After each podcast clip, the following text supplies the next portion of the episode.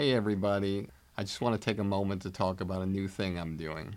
Over the years, many of you have reached out to me telling me how much you love the podcast, but also wish there were more personalized takeaways and more in depth interactions with our guests to hear what they think about comedy. This is why I'm now launching my new digital academy, Blueprint for Success. With exclusive interviews and comedy philosophies of stars and industry veterans, personalized versions of the industry standard podcast, commercial free, and one on one coaching time with me. Blueprint for Success will give you the powerful tools that will take you up the elevator beyond the competition and reach the highest possible levels to achieve your dreams. Whether it be stand up, sketch, improv, acting, writing, producing, directing, hosting, radio podcasting, social media influencing, or even if you want a career behind the scenes as a manager or an agent. Now I'm here to help, personally. We'll go on an express train of comedy and entertainment like nobody else has before. You can find out more about Blueprint for Success and the comedy business on my website at barrykatz.com. Together, we'll take your career where you want it to go. I have to say, when Costello went on the air, I was one of the youngest women to ever do with with no nepot, absolutely no nepotism. Nobody knows that. They're so busy, like, oh, she got this, she was this. There were other people that were talented. I was one, probably the youngest woman to ever do that. With I didn't know. I'm, I could cry right now. I didn't know anybody, and I made it on national TV.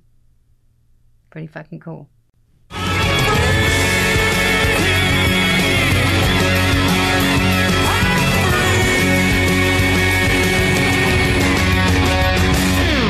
Hey, everybody. Welcome back to another episode of Industry Standard.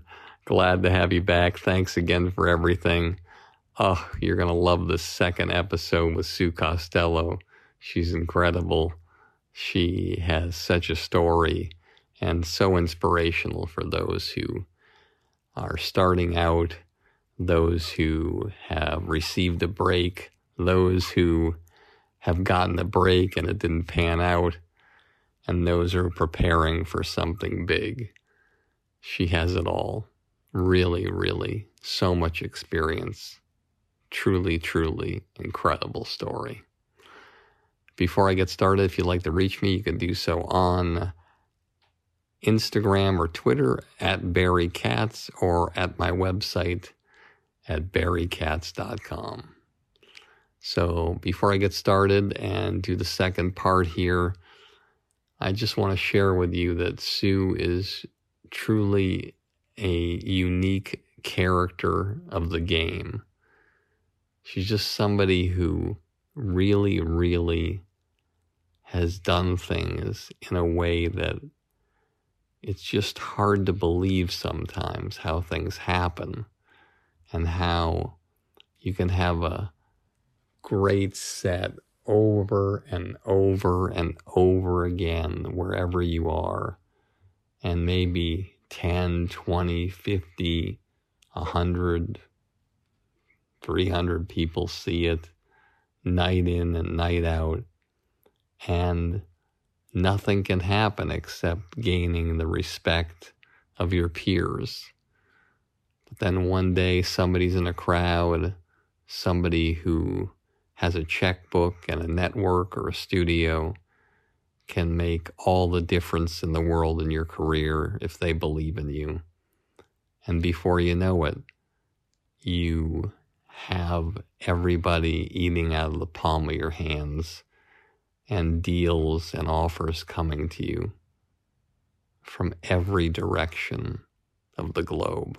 And when I think about Sue, she's somebody who really got that break, somebody saw her, somebody big, and then somebody bigger, and then somebody at the highest level, Les Moonves, one of the biggest and most powerful people in the entertainment business at the time. When somebody like that believes in you, it's a tremendous thing. They can just pick up the phone and and help you get a deal or put you in a show or commit money to you. But the bottom line is you still have to deliver. Every time you walk on that set, you have to over deliver. You truly have to give them something that even if they're expecting the best from you, it's better. And that's what Sue did. Every time she went on, she gave it her all. Her character came through, as evidenced by the fact that Les Moonves wanted to do deal after deal with her, even after the ones that she had worked on didn't move forward.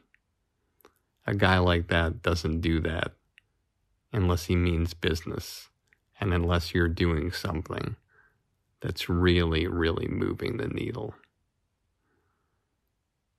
But as I've shared many times, and probably your grandparents have told you as well, what defines you as a person is not how you handle things when things are going well, but how you handle things when things don't go your way.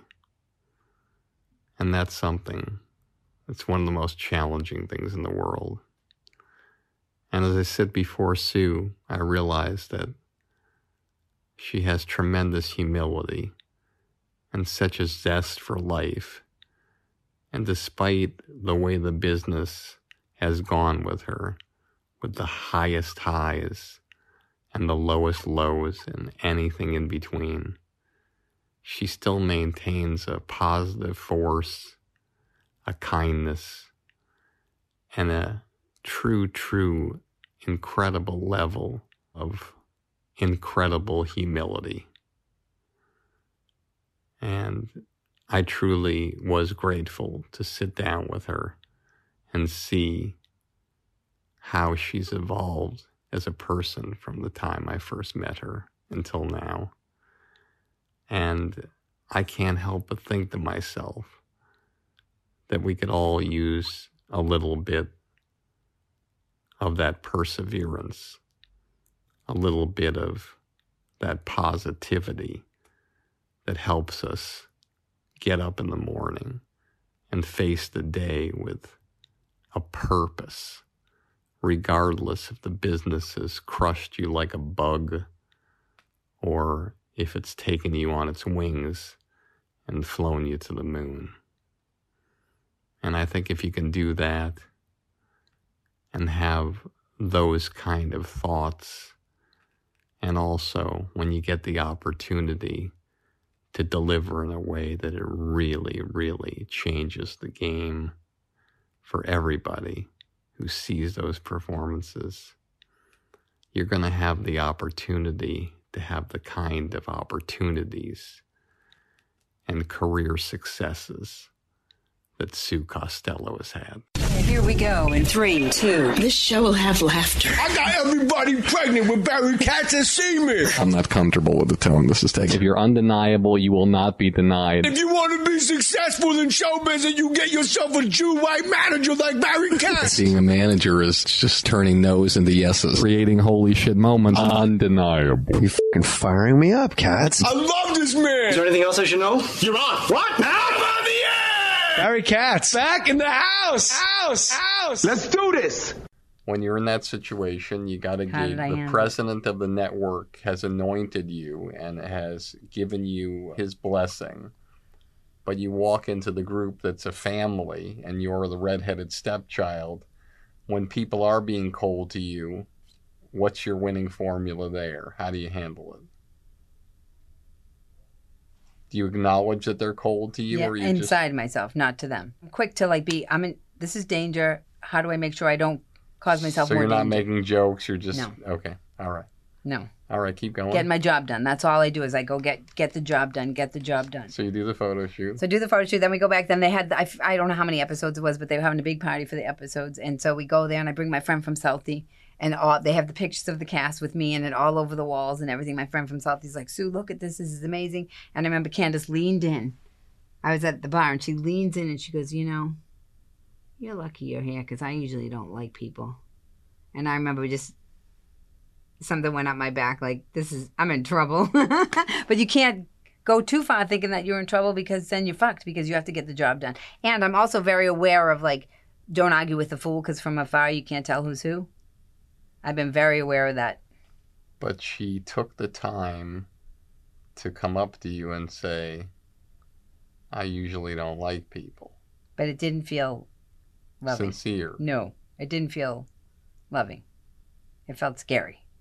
Okay. So then we get to so then finally they kept postponing. I finally fly out to do the uh, do the table read, and I remember where every, it was very tense, and I remember, but I can still perform under tension. I I'm, I actually thrive under it, and so I was doing the table read, and I remember I did something like this, and they roared laughing, and I remember thinking the laughter's not matching.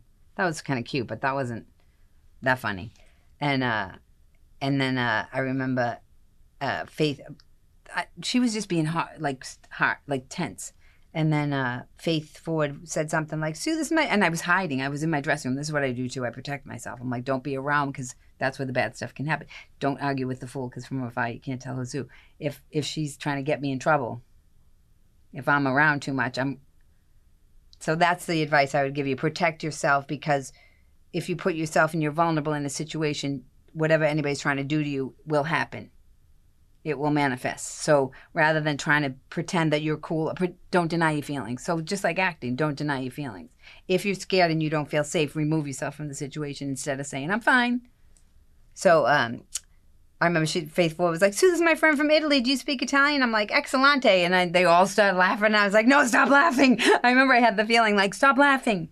And then the guys were like, Sue, don't you get it? She's jealous of you the producers were saying that something, and I didn't get it. I honest to God didn't get it. I was like, why? She's the famous movie like star. I'm not. And so then uh, we had the. Um, I remember my boyfriend at the time was like, Sue. His his brother was like, "So you have to eat a lot of vegetables when you go to LA because it's going to be very stressful. And I took it to the umpteenth power. I ate like a lot of broccoli. I have no idea what that means. I, that's what he told me to do, and I did it. What do vegetables have to do with whether you're stressed? Well, to keep yourself in shape and everything. Don't eat junk food oh, or God. whatever. Okay. And so I remember Pat Finn. He was Pat Finn. yeah. he was on. The, he was the only one that was nice to me on the set. And I remember I was standing there talking to him, and all of a sudden I was so stressed that I farted so big that it like flew my bangs up over my head. And I remember he like left his body, and I left my body. Like I was like, I can't believe that just came out of my body. And he was like, I can't believe that mm-hmm. just came out of my body.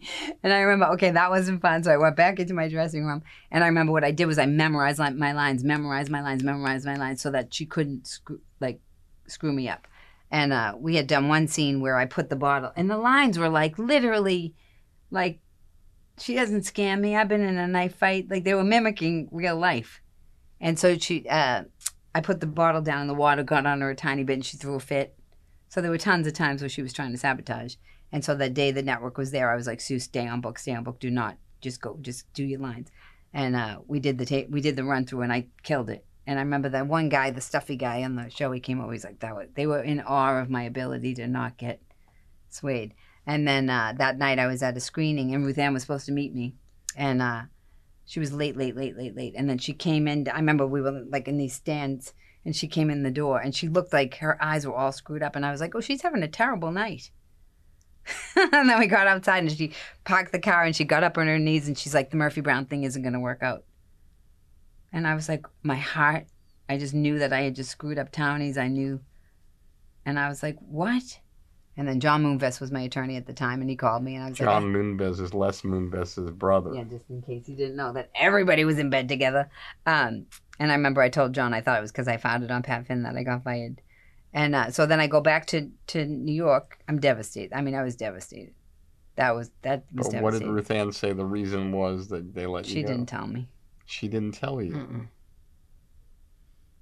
Did Jonathan tell you? No. Jonathan didn't tell you. Mm-mm. Did Les tell you? Mm-mm. So you ask, and what do they say? They they just said it's just not going to work out.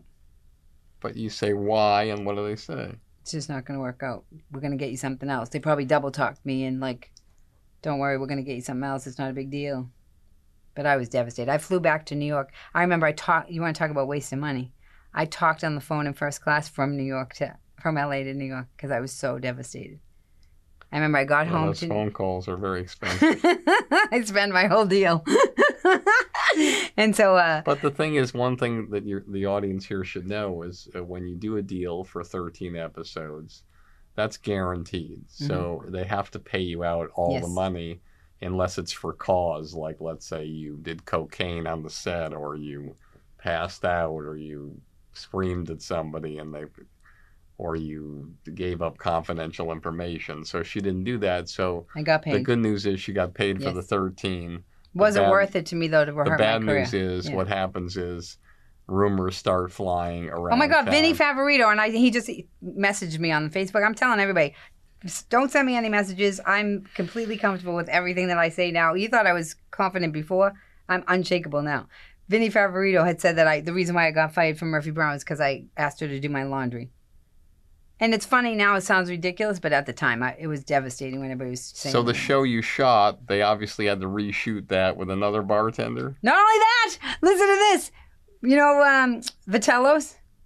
Yeah. The picture of the cast was in Vitello's, and they didn't even reshoot. Remember that we did the cast pictures? Yeah. They just airbrushed me out.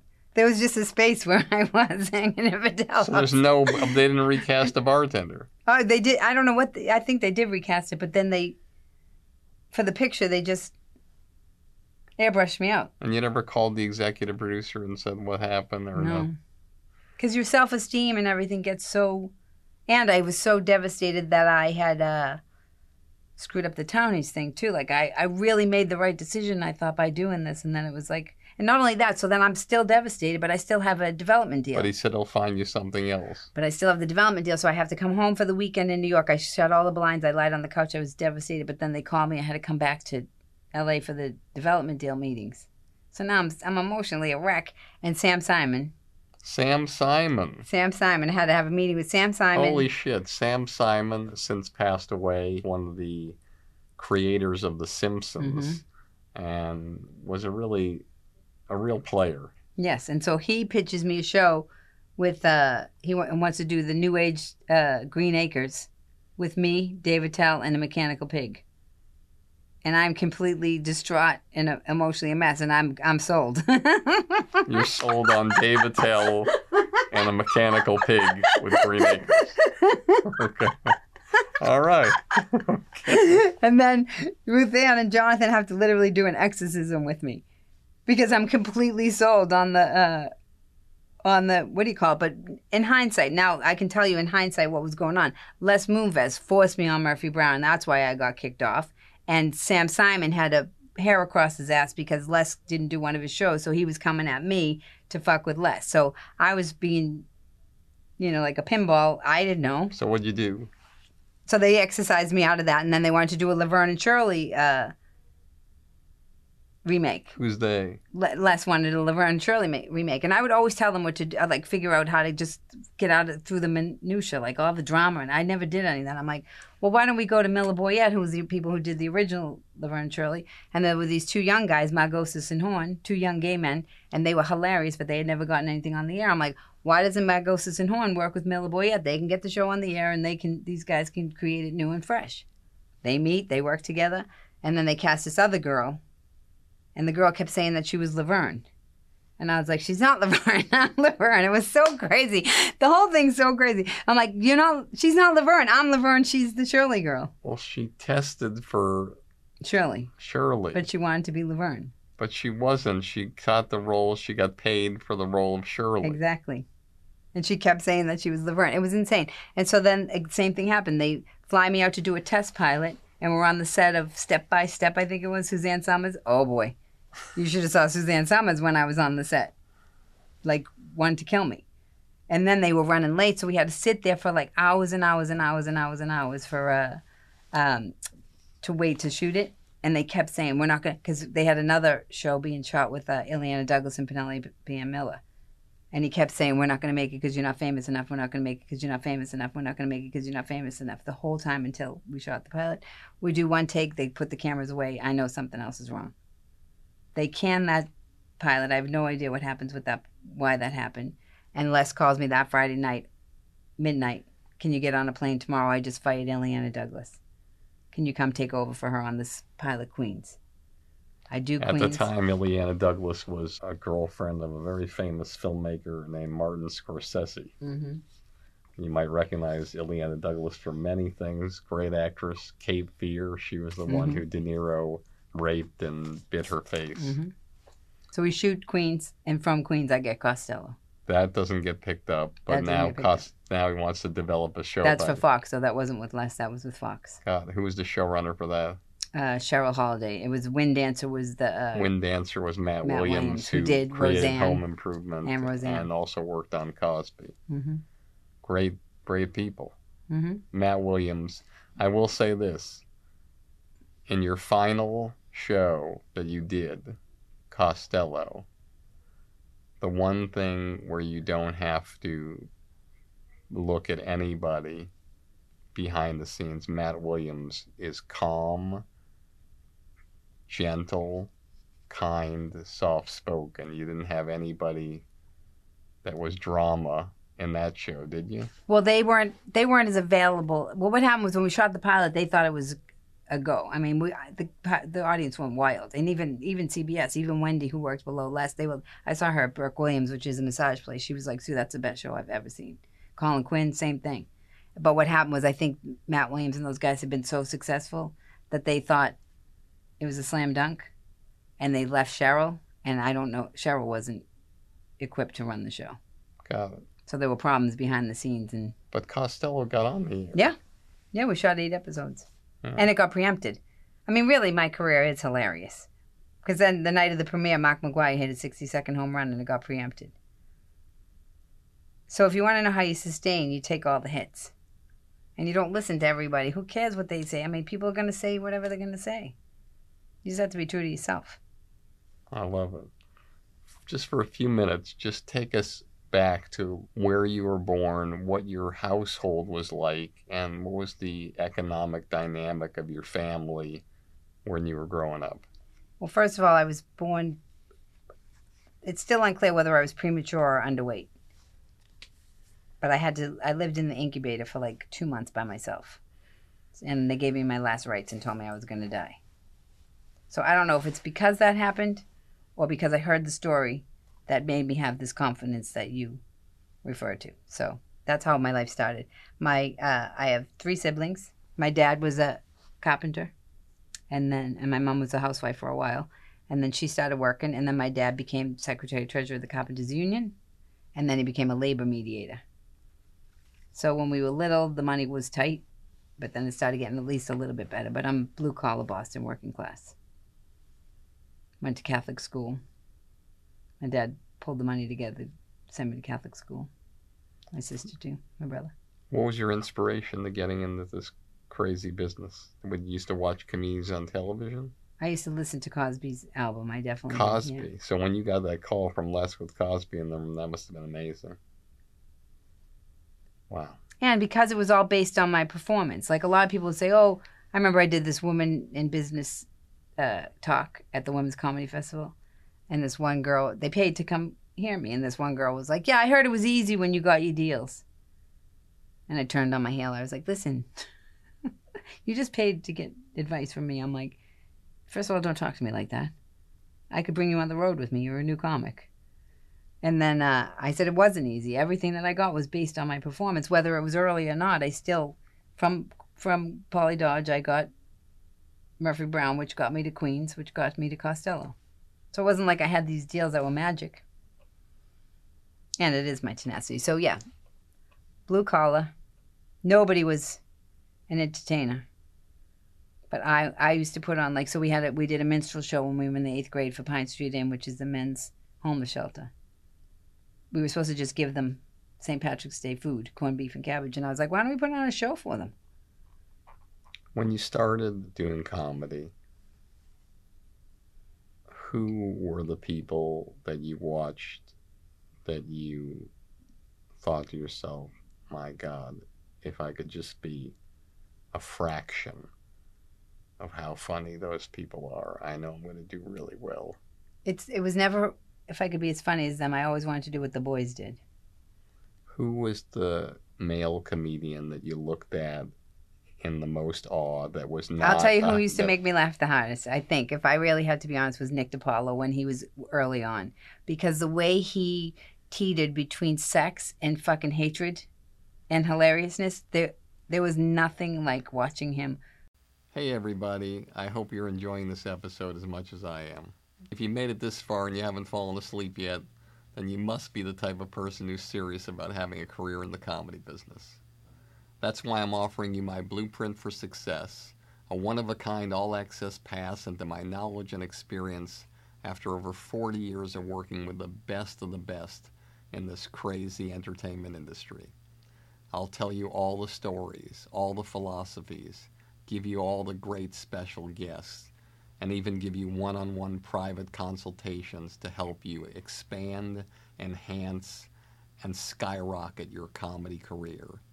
Just go to barrykatz.com and click on Blueprint for Success to learn more about my groundbreaking digital academy that I've created just for you. With it, we can take your career so far that one day, instead of listening to this podcast, you'll be interviewed on it. I just think to myself, I had him open for Carol Leifer, who's a clean comic, and I had to sort of shield her from watching him. And I'm listening in my ear him saying, "You ever go to a sub shop and the guy comes from the back? He's wearing gloves. He's got a plunger in his hand. He says, "Can I help you?" Yeah, you can start by boiling your fucking hands. I don't want the rhino virus in my tuna. I just remember that. And she's like, Who's that? I'm Yeah. like, Oh, that was just the opening act. Willis, we can go upstairs or whatever. But I saw him at Stitches, and he was so like Angry. Not only even angry but sexual and like the girls wanted to hate him but they wanted to fuck him at the same time and he was hilarious. And i remember being at nick's one time and his girlfriend came up to me and she's like uh, he was on stage and she's like oh nicky's such a good guy. Such a good guy. I love him. And i was thinking well this girl seems nice. I'm like maybe i'm wrong about him. And she's like i just he's just so great to me. I just really love him. And then she's like he's the only guy like call me a cunt I was like, but yeah, back he he used to make me laugh really hard. Well, you break new ground on this show. Uh, you- Am I saying br- bad no, words? it's good. The, the, the C word is good. That brings in lots of viewers. Well, Uh, that's what she said. One, Uno, dos, two, three, cinq, cuatro, five, cinco, six. Six degrees of separation. six degrees of separation. I'm going to mention some names. Okay. Tell me what comes to your Okay. All right? Mhm. Colin Quinn. Love him. Colin's been nothing but great to me. He he said Costello was the best TV show he's ever seen, and he used to tell the studios if he could make a show like that, he would do it. And he put me on Tough Crowd all the time. Love him. Marc Maron. Don't like him at all. Have no nothing. Now, normally somebody who puts you on his show Yes. twice Yes. means that they support you. Yes. He edited my last episode because I was in the middle of negotiating with CBS and he edited out everything that I was negotiating and told me that he wasn't going to edit it and then uh, dropped it right before the CBS article with Les came out. I just had to deal with CBS with Les during all that horrificness. And Marc edited it and lied to me and told me he wouldn't edit it and was very aggressive with me in the hotel room while he was uh, interviewing me. I have no love for Marc Maron. Why do you think he was like that with you? Because he knew the CBS thing. I don't know if CBS they knew I was going to go do the podcast. I don't know if they knew. It was also during Me Too, so everybody's guilt was up. So they were all afraid. God only knows what everybody's done. God, why do you think he interviewed you? Cause I'm awesome. So what would be the point of interviewing you if he wanted? I mean, What would be the point of editing it? Let's keep it on that. I don't know. Why would you tell somebody you're not going to edit it and then edit it? Couldn't make a mistake. And then you call them and you say, "What? Oh, I understand you edited some stuff," and they say, "No, we didn't edit anything." Ah, I got you. and then sent me the unedited version. He edited out all my negotiations with CBS. That would make me sound like a very smart, powerful woman and make CBS not sound so great. When you listen to the interview and people have listened to the interview, do they call you and tell you that was a horrible interview, or do they love the interview?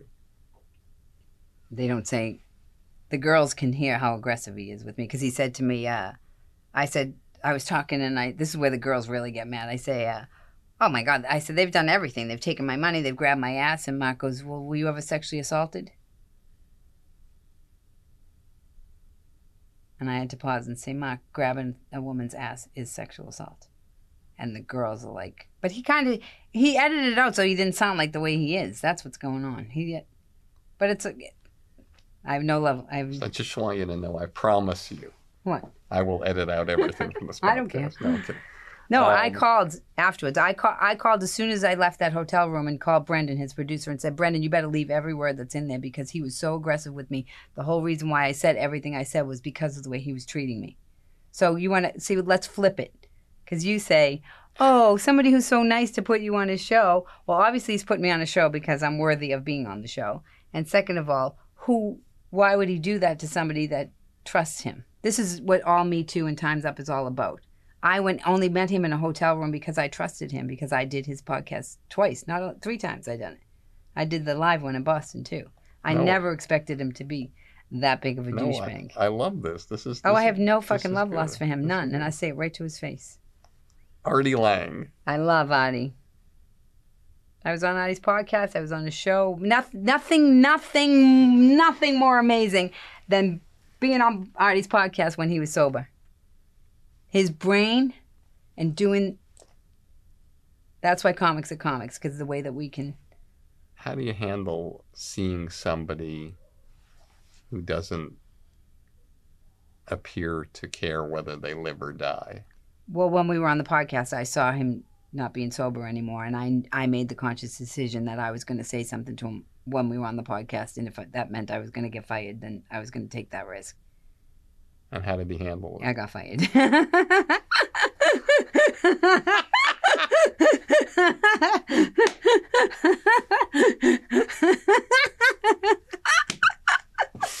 God, I don't know who's been fired more, you or me. Can't be great without the hate, baby. Uh, Billie Jean King. well, I watched the, the HBO documentary of Billie Jean King, and as I was watching, it was first of all, it's her grace, the grace with which she handled herself under so much duress. That is always inspri- inspiring to me. Like we're saying, under the hate, under the gossip, under it doesn't matter what I'm saying right now. People are going to interpret it and be like, "Oh, Sue's a loser. She gets fired." It's a, being able to handle it gracefully and not sinking and not going low, which is why I think people love comics. Rosa Parks. Rosa Parks because she did not give up that seat, and I can't. It's the same idea that I said that I hold on to when I'm in the middle of all the stress. Like I can't imagine how she sat there and just held on to herself like that when there was so much hate, and, and she must have been so terrified, and no one had ever done it before. So it's like the tennis that I talked about in the beginning, like when you're just by yourself and you you just you have no idea what the outcome. It could have been horrible. She could have been killed, and she just did it. And those are the people that have more courage than the people that smoke the cigarettes and talk shit about everybody from the back. The last person on your inspiration list, Tom Brady. Same idea. He he was they were calling him fat, slow, you name it. He was on the Patriots. They had him on the bench, and he just sat there and he waited and he waited and he waited and he didn't complain. He didn't smoke cigarettes. He didn't do. He waited and then uh, Drew Bledsoe got injured. And he got his opportunity and he showed up. Anybody that's sitting there judging people or gossiping or anything, you're leaking all your energy for that moment when Drew Bledsoe gets hurt. And I don't care how many times you get fired, I don't care what happens. If you hold on to your energy and you hold on to your grace and you don't let that low energy grab you, the time will come. What does Oprah say? The uh, opportunity with uh, luck or something, or time. Luck He's- is when preparation meets opportunity. Yes, and he and he continues to do it, and in spite of, you want to talk about a cancel culture? Like in spite of, ev- they were interviewing him like, "You are you retiring? Are you retiring? Are you retiring?" Like, just in his face, and he just keeps. I love people that keep going, and people still don't see it. Like the cognitive dissonance still stays there because you just keep getting stronger. The cognitive dissonance almost, if you use it correctly, can give you fuel. Before I end with my normal few questions, I want to ask you about one thing that's relevant today. Okay. What's going on with Dave Chappelle, his special, and what your feelings are just as part of the tribe of comedians that are involved in this crazy business? Well, I started a show when the pandemic, uh, when we went on lockdown, called it's called Sue TV, where I talk about a lot of labor issues and about everything that's going on in the country, and I predicted a lot of that. I I, I documented everything that went on with all the uh, uh, protests and everything while we were in lockdown. So I did it live. And um, I talked about this in the beginning that how I didn't understand how the corporations were going to reconcile the in-house strict virtue signaling uh, policies that they had in-house, and then put the faces of those policies that completely con- counter contradict that. How did how are they going to reconcile the two in a business from a business standpoint? Okay, so So so Netflix with in-house, you can't do anything or you're going to get fired, right? because there's confidentiality clauses uh, you sign in any major corporation, so anything you disclose outside of the company is a violation. No, I just mean in terms of you can't say anything to anybody in a corporation now. You can't say anything about anybody's hair. You can't say anything to anybody in within the offices. Okay. So I'm like, how are they going to have such strict policies in the offices and then present somebody who's a comic who's going against everything that they have in the offices? They're creating their own problem. because comedy is the last place in the world where you're allowed to say whatever you want. But I'm not arguing that. I absolutely. in an office. You're not allowed to.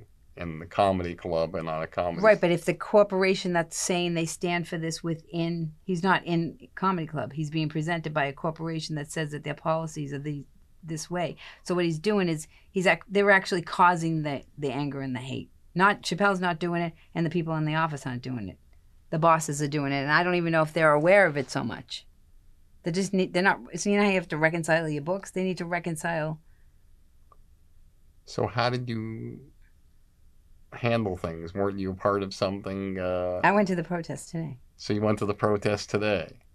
Tell our audience about I that. just document it. I just what I do is because because I think it's all going to turn to a labor issue. I think that's what's going on. The IAT uh, TSE strike that that's going on right now.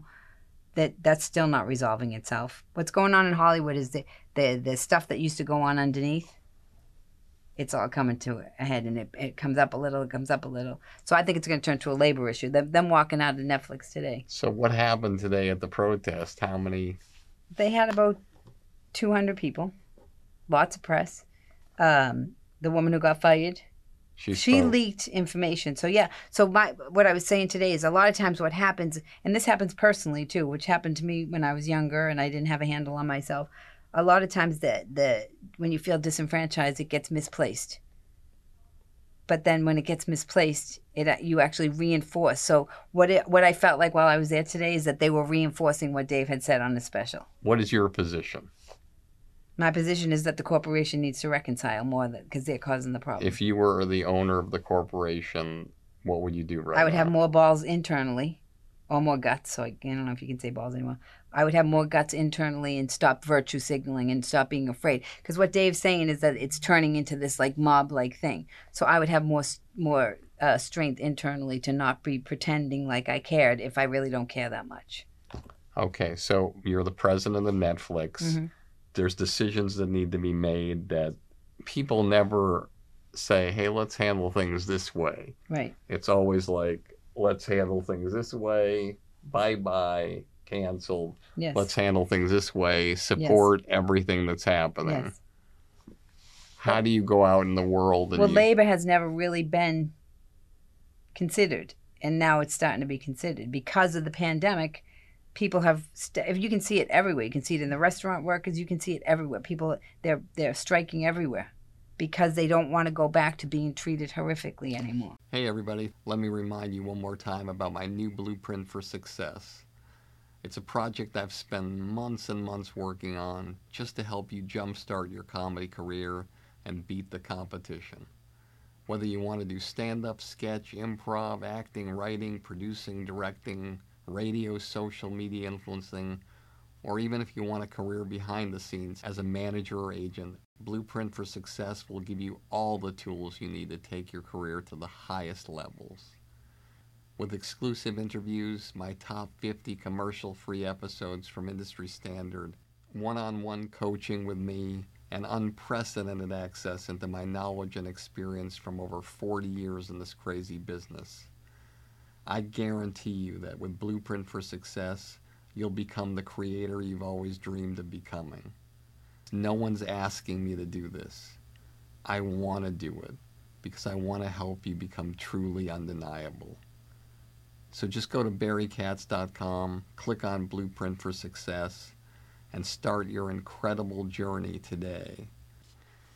I truly can't wait to work with you to help you change the trajectory of your comedy career forever. Let's pretend you, I know this is hard, let's pretend you were Dave Mhm. and you. Why is it hard? Because you might not say the things that he said in the special, or you might, I don't know. Mhm. So you do the special that he does. The difficulties are falling upon you, people that are saying things. What do you say publicly to those people? What would you do differently that Dave is I doing? Would you do the do- same sti- thing he's I doing? think he should stick to what he did. Got it. Okay. I absolutely think he should stick to what he did because he didn't do anything different than who he is. It's because they hired him and paid him a tremendous amount of money, but they have this policy in house for these people that they feel disenfranchised. So it's up to the corporations to start caring about labor more. Because think about it, it's going to turn into like a class issue. Dave got Dave got paid a lot of money for that. And then it's spiraling. Nobody's taking control of anything. So now it's getting worse and worse and worse. I mean, he tried. He tried to say, "Oh, we're not going to do anything," and then they walked out. And then guess what? The press got a hold of it, and it could turn into. You want to talk about? Okay, it always comes full circle whenever you have any conversation. So we started off talking about how do you hold on to yourself so that you don't get insecure, because then otherwise it spirals. What's going to happen with Netflix is if somebody doesn't have some integrity and and make some decision, it's going to get worse and worse and worse. I bet you it'll affect their stocks because everybody thinks like, oh, they have six billion dollars, they have all this money. And the other thing about Netflix is they. I've been watching the variety about them talking about the algorithms and everything. They're like our best uh, formula is AI and human and humans. Half fifty percent AI. How they figure out like what you're watching and everything. And what I feel like with the content, yes, they have a lot of money, but you still need art. You need humanity. So I'm like, well, if you're saying that's how you do in your algorithm, you need to put that into the art. You need to not just throw money at everybody. You still have to care about the art. So this reconciliation that needs there needs to be a third way everywhere in the country, everywhere. That strike that's going on, the uh, IATSE strike, they the the unions don't they all don't get to vote. It has to go to uh, reconciliation, and then the uh, electoral college decides. It's the same that's happening politically. So there's so much movement going on in the country that started when the pandemic happened that the corporations are going to need a third way, but like a healthy third way. It's not a way that you have to just take them down. Otherwise, we're going to have a class war. Got it. Your proudest moment in show business. My proudest moment in show business. I have to say when Costello went on the air, I was one of the youngest women to ever do with with no nepot, absolutely no nepotism. Nobody knows that. They're so busy, like, oh, she got this, she was this. There were other people that were talented. I was one, probably the youngest woman to ever do that. With I didn't know. I'm, I could cry right now. I didn't know anybody, and I made it on national TV. Pretty fucking cool. Amazing. Your biggest disappointment in show business and how you used it to fuel yourself to the next level. This last CBS deal. This last CBS deal got me to the strength that I never knew I had inside of me. They fucked with the wrong person. How did you use it to get yourself? Well, they tried to fuck me and I caught them during the Les Moonves thing. And And now they're going to get it. Bad. And I have all my content. I have my play, I have my TV script, I have my uh, book, I have my new media company that I'm building. So what I essentially did was while they were going down for me too, they tried to while they were going to, they brutalized me while they were getting in trouble for brutalizing women, and I caught them. And Marc Maron was part of it. I caught them, and now what I'm going to do is show what happens to women. And then they're gonna and I and I laid it out all so all the questions that they say they'll say to what to a woman she did it for the money. I left the money on the table. Uh, why she, why didn't she say something? I've been saying something since they did it to me. The third thing is oh she's doing it for her career. I was like i'm not doing it for my career. I have a career and now i have all this content that i'm to go i'm in a meeting with the movie producer friday. Everybody that i'm calling now is all of a sudden picking up the call and they're seeing what i did. So what i'm doing I, i'm setting the table and saying fuck you stop treating women horribly. And i I did it so I could reset, so I could come in and do it like the boys. I met with Les Moonves in 2017 for advice because my career was taken off. Again, I had worked so that I could create so much content because I just want to do it like the boys. And he they hijacked my career. He hijacked my career and essentially was trying to make me a prostitute instead of letting me do my career while they were going down for it. And I caught them because this isn't my first time around the rodeo. Lastly, what advice do you have for the young person growing up in Dorchester? For the young person growing up in Dorchester, No, for the young person just growing up in a in not the greatest scenario in the world, not a lot of resources, not a lot of contacts, but has a dollar and a dream and wants to follow I mean, it's essentially the same thing that you tell people, but it's it's uh don't get caught up in the any of the other self stuff. Anything that anything that anybody else is telling you, you have to really go inside and trust yourself. And sometimes when you trust yourself, you're gonna get fired. Like sometimes you're gonna, like you said, duality. People might be intimidated. They might not know who you are, and it's a journey. And that's what I would say about the cancel culture. Like we have to be able to make mistakes. We have to be able to be vulnerable. We have to be able to to grow as people. And it's never going to be perfect. And everybody's not going to like you. That's the biggest thing. Like no, like bring, like uh, that's what I was saying. Poke the bear. Poke the bear on purpose instead of trying to hide all the time from the bear. Just poke it. Just go. What? What's going to happen? You don't know what's going to happen. So if you preemptively strike, which is what we do all the time, instead of saying, like I always talk about that with the sexual assault stuff, like what Call it out. What what are we doing here? Do it quicker. Call it out. Call it out. Call it out. What's happening? What's happening? What's happening? Do you not like me? What can we do? What's happening? Why are you so insecure? What do we need? What do you need from me? What what's happening? I've learned how to do that very like instantaneously now. Instead of all this weird like and people don't communicate and they have they're very childlike and they have emotional issues and but if you can figure out to have kindness be your your end game but don't be aware. Like I talk about on my show all the time. You take, you need three. You need a big, huge strike in the beginning. You need a good fuck you to people. You need fuck you, fuck off, and then when they wake up, you pause, and then you go in for what you and ask for what you want. I predicted the whole thing with the protests, why they went wrong because I'm from Boston. I know how they use our violence against us, and I know how I fucked myself in my own career, and so now I know the balance between call somebody out. They grab your ass, say don't grab my ass. I talk about that with sexual assault a lot with women. We disassociate. People dis- we leave our bodies, and if you disassociate while some while a predator is attacking you, they don't. They're not attacking a, a human, so you're actually letting them off the hook in a weird way. So all this weird, gross minutia goes on instead of like, and men are sexual. Like they're, just stop it. But we've not. We've we've created all these weird. Same thing with Netflix. Like all these weird everybody's just ricocheting off each other and it's not working anymore. We need somebody to have a little bit of integrity and, and care for people on a bigger picture. That's what, and that doesn't mean like I love it. They say sometimes you have to go on the offensive to keep the peace. Sometimes people need a good fuck you. That's what it is. You know, good fuck you and own it. And if they say, Did you just say fuck you to me? Say, Yeah, I did. I just said fuck you to me. And then they're like, Sometimes you need to smoke the cigar with Dean Valentine.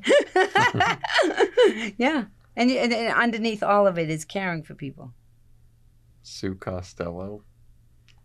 So great. This was wonderful. I Thank you got to have somebody use the C word and tell me the fuck you. So um I had a great time. No, but it's time. okay if people if you have a fight. Sometimes you need a fight. Like like people are so precious nowadays. It's like sometimes when you're crashing into somebody, you need a fight. Sometimes I think people learned a lot today. you think so? Yeah. I really do love people. I love humanity. I love even the people that, especially the people that hurt me, especially CBS because they showed me how fucking Les Moonves. Let me tell you something. That guy better be fucking praying. He's getting old. He shouldn't have fucked with me. He should not have fucked with me. Well, I tell you what I'm glad for. What? I'm glad that I never fucked with you. Because I'm gonna get him. Trust Hey, me. Thank I'm you. gonna purposely. Bobby Kelly said that. He's on my my post. He goes, "Is that your hit list?" They all know. Because now it's conscious. Now I'm purposely doing it. Now I'm doing it, and it means a lot to me. Like this is my whole reason for being now. And then I'm gonna come through. I have a TV script. I have my play. I have a book. I have my Sue TV. You're doing it. Who gets through all what I got through and then come makes it even better? And we'll continue to get better. That's what Marc edited out that made me the most mad. I said I want to be a, an example for young women that you can get cooler the older you get. I he edited that. I out. will not edit that out. He did. He edited You that. hear out. that? You hear that? Okay, so if it gets edited out, blame them. You're gonna just edit it to make it look like I just got fired from everything. No. I don't even care. I swear to God.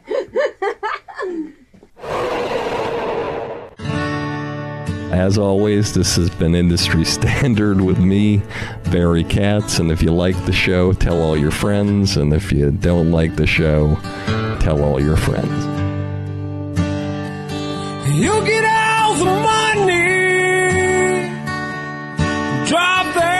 that fancy car.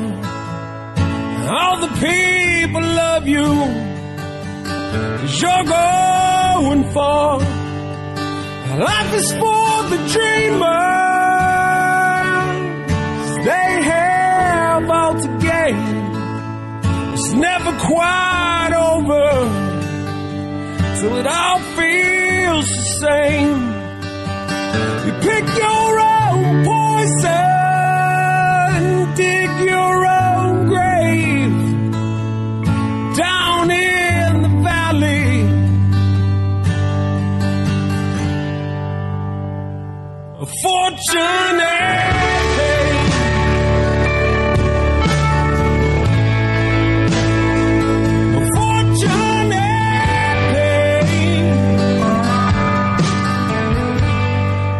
Thank you for listening to Industry Standard with Barry Katz. If you'd like more info on our schedule of new episodes or how to reach Barry through Twitter, Facebook, or email, go to barrykatz.com. Before you leave, please take a moment to subscribe to our podcast, leave a comment, and rate it, even if you think it blows. Thank you for your support and have a great day.